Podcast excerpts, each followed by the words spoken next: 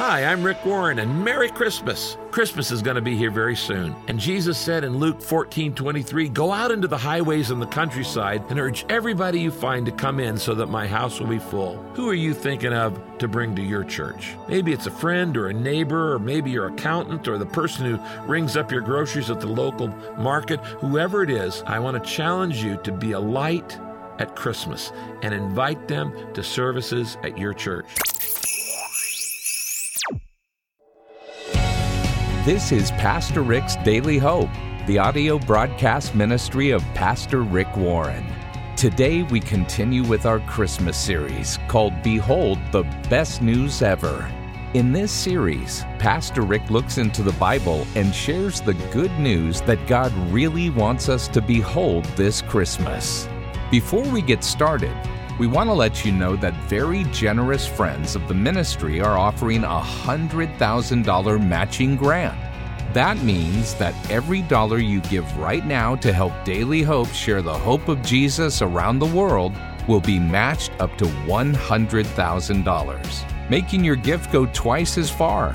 You can find out more by going to Pastor Rick dot com or by texting the word DAILY to eight hundred, six hundred, five thousand four.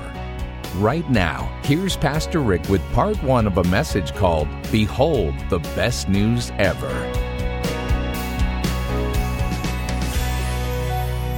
I doubt you've ever used the word behold in your entire life. I doubt you've ever come out of a Taco Bell and said, behold, I ate a burrito. But behold is an important word in the Bible. That word behold is used one thousand two hundred seventy-five times in the King James translation of the Bible. What does the word behold mean? Well, to behold something means to hold in focus for an extended period of time. You don't just glance at it, you really look at something for an extended period of time. To behold means to gaze at something with awe and appreciation. When I was in college and I saw this cute young chick walking down, who would be my future wife, uh, toward me, I beheld Kay Lewis. Okay, I didn't just gaze or gl- glance at her, I gazed at her. I, I beheld with awe and appreciation. To behold means pay attention. It means don't miss this. It means think about it seriously. Give it your utmost attention. Now, would you agree that today in our A D D world, our attention deficit uh, disorder culture, we all have a shorter attention span than we used to have? Everybody agree with that? Well, things catch our attention, but we lose attention very fast. Commercials used to be thirty seconds long. Now you can get three, four, five, or ten commercials in a thirty-second slot uh, because it's hard to stay focused. The truth is, we don't take the time to behold anything. We glimpse at things, we glance at things, but we don't gaze at things because beholding takes too much time. We can't sit still long enough. We have A D D. We can't sit still long enough. When was the last time you went out in nature, sat down for thirty minutes to behold the beauty of nature? I doubt you've ever done that. Just be quiet, never said a word for thirty minutes. When was the last time you sat down in silence for twenty, thirty minutes to behold the meaning of your life? Maybe never. You see, we don't behold how things are changing all around us and how you are changing. You're not the same you were a year ago or two years ago. Now, there's a difference between glimpsing at something and glancing at something and gazing at something or beholding. You see, at Christmas time, most people will give God a glimpse. They'll tip the hat to Jesus. They'll glance, they'll ga- uh, glance, they'll they'll take a little short look at Jesus. And, and so you're you're you're in the mall and you're doing your Christmas shopping and you start humming, "Oh come let us adore him," because it's playing on the mall speakers. Or you look at the manger scene, the nativity scene of Jesus in the in the baby Jesus in the manger, and you give a glimpse, you give a glance to Jesus. But most people don't take time to really behold the real gift of Christmas because we're too busy with the Christmas rush.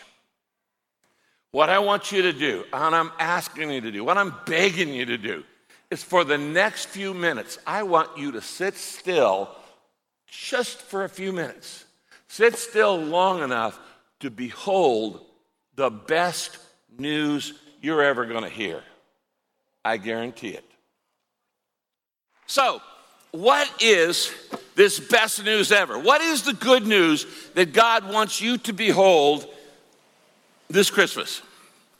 If you have never, ever been to a church service, you picked a good one to come to, friend, because tonight I'm going to summarize the entire Bible in four sentences, in four statements, okay? Pull out your teaching notes inside your program.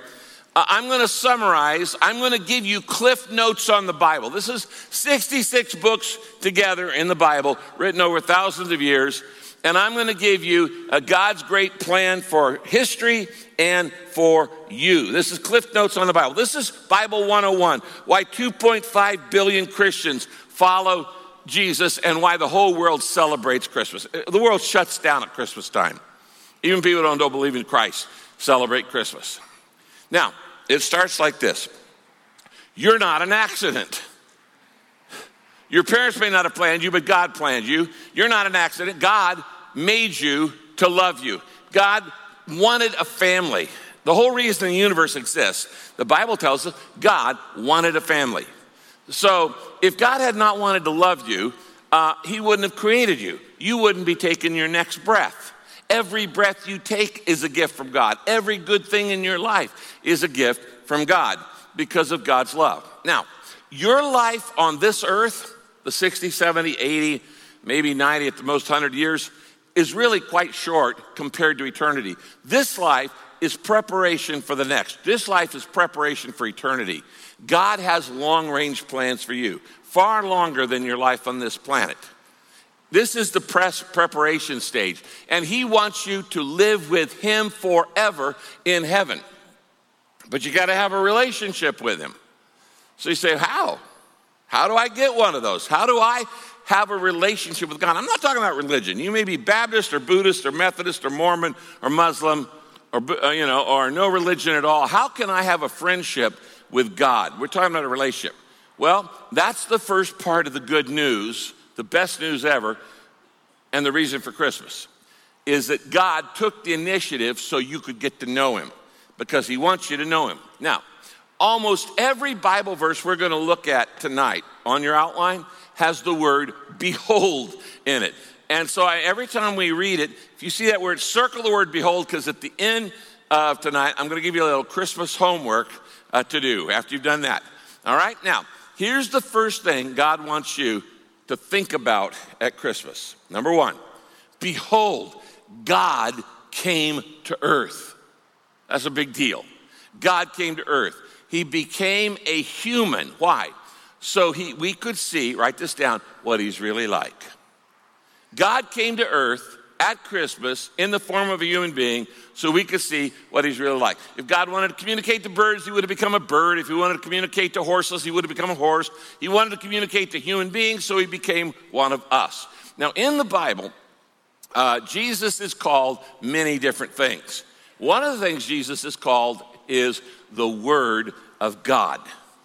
And the, he's called the Word of God because God sent him to communicate with us. Look at this verse there on your outline, John chapter one. In the beginning was the Word. That's talking about Jesus. Jesus has existed from the beginning of time, before even the universe. The Word was with God, and the Word was God. This is what's called the Trinity. Everything was created by him. Nothing has been made without him. He is the source of all life, and his life gives light to everyone, everyone, every one of us. The Word became a human and lived among us, and we beheld, there's that word, behold, we beheld his glory, the glory of the Father's only Son, and we saw his full Grace and truth. Now, there's several things. That verse packed with a lot of truth in it, but I want you to notice several things. First, Jesus, because he is God, has existed from the beginning of time. He has never not existed because he is God.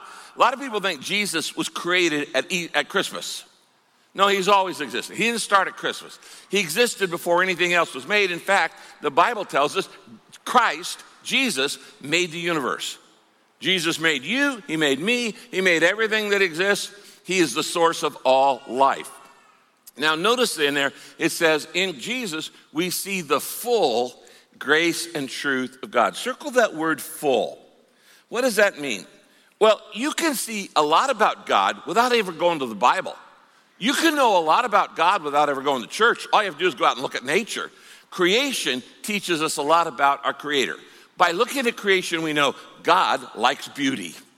It's real obvious. Ever seen a sunset, sunrise? God likes beauty.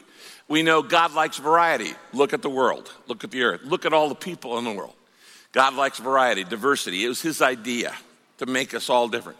Uh, God is powerful. Look at thunder, lightning. Look at ocean waves, the currents. Uh, God is powerful. God is organized.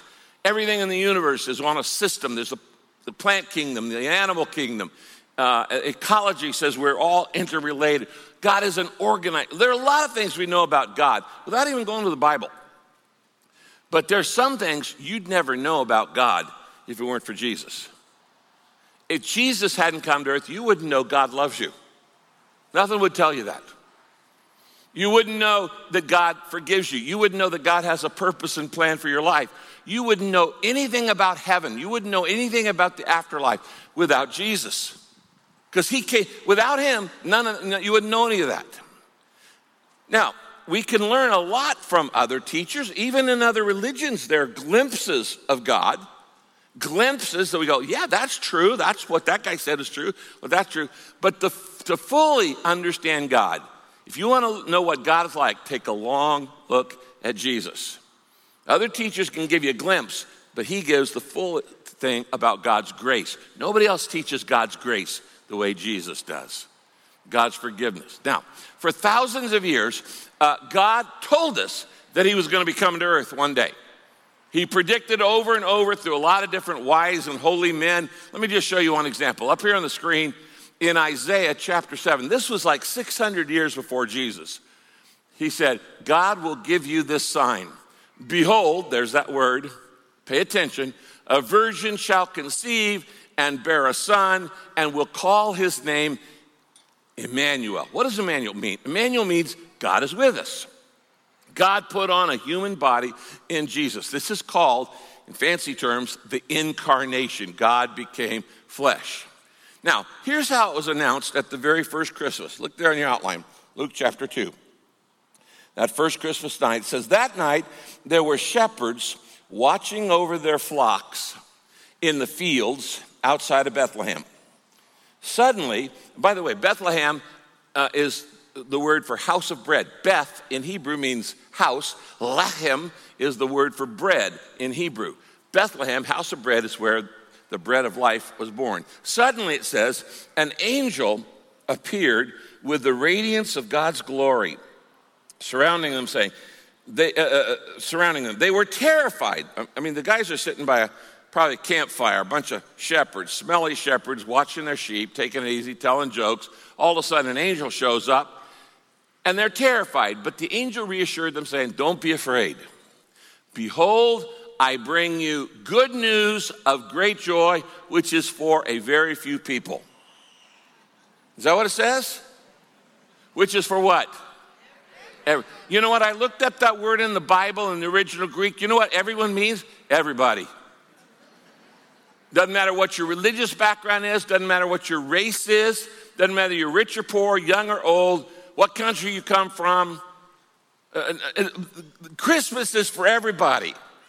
I bring you good news of great joy, which is for everybody. Today in the town of David, that's Bethlehem, where David, King David had been born, your Savior has been born. Now circle that word Savior. Your Savior has been born. He is Christ the Lord. And you'll find him, find the babe, lying in a manger. Now a couple things. First, what's a manger? Look up here on screen. This is a manger. A manger is just a feed trough for cattle, for horses, for donkeys. You put the hay up high so they could eat it. It was filled with animal slobber. It's not exactly a sanitary place to put a baby. It's the most humble. None of you were born in the humble circumstances Jesus was born in. You can't get more humble than being laid in a feed trough of an animal. Now, this would be a sign to the shepherds, because when they go into, into Bethlehem, there might have been several babies born that night, but there was only one laying in a manger, lying in a manger. And, and, and that was Jesus. But it says a Savior has been born. You need a Savior. You may not realize it, but you need a Savior. Believe me, if you didn't need a Savior, God wouldn't have wasted the time to send one. Now, I'm not talking about saving you simply from sin. I'm not talking just about saving you out of hell. I'm talking about saving you from yourself. I'm talking about saving you from your bad habits that you can't seem to stop, and those persistent thoughts of depression that you can't get rid of, and those worries that can't get a grip on you. There are thousands of things that you need to be saved from. You're not God. You can't even solve your own problems, much less, problems of the, much less the problems of the world. So you need a Savior. I need a Savior. If we didn't need one, he wouldn't have wasted time to come at Christmas. But he came to be a Savior. And we'll talk a little bit more about what that means. Now, look up here on the screen. Here was the response. Suddenly, there out, well, there's one angel talking to the shepherds. Suddenly, the angel was joined by a huge choir of angels, lighting up the sky. I mean, what a light show that was. Praising God and singing, "Glory to God in the highest, and let there be peace and God's favor on earth." Now, let me ask you an opinion. When that happened, you're, let's say you're a shepherd out there. Do you think the shepherds, when all that lit up the sky, do you think they glanced or glimpsed or gazed at it? Do you think they went, "Huh, angels"? When they're looking back at the s'more they're making over the campfire. No, believe me, it lit up the sky. They beheld it. It was a wonder to behold. They didn't dare look away. They were focused because this was unusual. And they had to ask themselves, what does all this mean? Thank you so much for listening to Pastor Rick's Daily Hope. We've got some incredible news to share with you. Very generous friends have given a one hundred thousand dollars matching grant to this ministry. That means all this month, every dollar you give to help Daily Hope share the transforming love of Jesus with people around the world will be matched up to one hundred thousand dollars. Here's Rick to tell you more. Let's be honest about this time of year. At the end of every year, there are so many ministries that ask for you to support them in the end-of-year giving. And you know what? We believe in every ministry that proclaims the name of Jesus, and we thank God for them. And I know it can be difficult to decide who to give to. So let me just give you some biblical foundations for giving, some simple guidelines for end-of-year giving. You might think of these three or four things. Number one, give to the ministry that God tells you to support. Go to God, pray to him, ask him, say, "God, who do you want me to support?" And you know what? I support you giving to whoever God tells you to give to. And if it's not Daily Hope, I still support you to give to who God tells you to give to. So pray and ask God. Second, never give when you feel pressured. The Bible says in Corinthians that we are to never give under pressure or compulsion or under guilt. So if you ever feel guilty about giving, don't give, because God tells you in the Word not to give at that time. Give because you want to give, not out of guilt or pressure. Number three, give to where you support and believe in the goals of that particular ministry.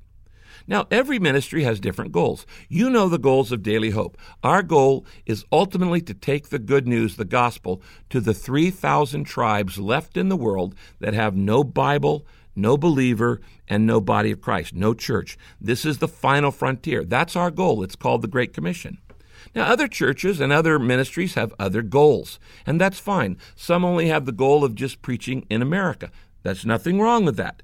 But if you believe in and have a heart for, going to the last, the least, and the lost. This would be a ministry you should consider supporting, because I don't know others that are doing what we're doing, trying to go to these final three thousand tribes. And then finally, give where your gift will be multiplied. For instance, Uh, at the end of every year, there is a donor to Daily Hope who offers to give a matching grant to apply to any donation that we receive before the end of the year.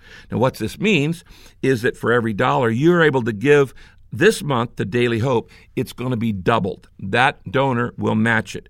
That multiplies your gift, like the little boy who brought his loaves and fishes to Jesus, and Jesus fed the five thousand.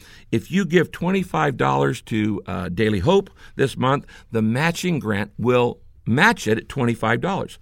If you're able to give one hundred dollars, the matching grant will add another one hundred dollars. That multiplies your gift. I would consider that as a factor in where to give during this month. Now, let me just say this. If you can't help us financially, that's okay. I understand, but I would ask that you pray for us. I'm so grateful for those of you who are a financial supporter of this ministry, that monthly giving month after month. It means so much to me. It, it, it means much to God, but it means so much for eternity to those who are hearing the good news for the very first time. You know, I don't take any salary or any income from this ministry. I serve it for free. And so you and I are partners together in reaching people for Christ all around the world. In closing, let me just ask you to continue to pray. Pray for me as I pray for you. And pray that God's word will be taught clearly, with compassion, with clarity, uh, with simplicity in this new year. And that it will not only help you as you listen to these broadcasts, but it will help us reach people for Christ and disciple believers and build churches all around the world, especially in the tribes that have never heard the name of Christ. Thanks for your generosity. Thanks for your prayers. And God bless you. You can give right now by going to Pastor Rick dot com. or by texting the word daily to eight hundred, six hundred, five thousand four. We'll say thanks by sending you the brand new Daily Hope Prayer Journal. Again, that's Pastor Rick dot com or text the word daily to eight hundred, six hundred, five thousand four. Thank you so much for your support. Be sure to join us next time as we look into God's Word for our daily hope. This program is sponsored by Pastor Rick's Daily Hope and your generous financial support.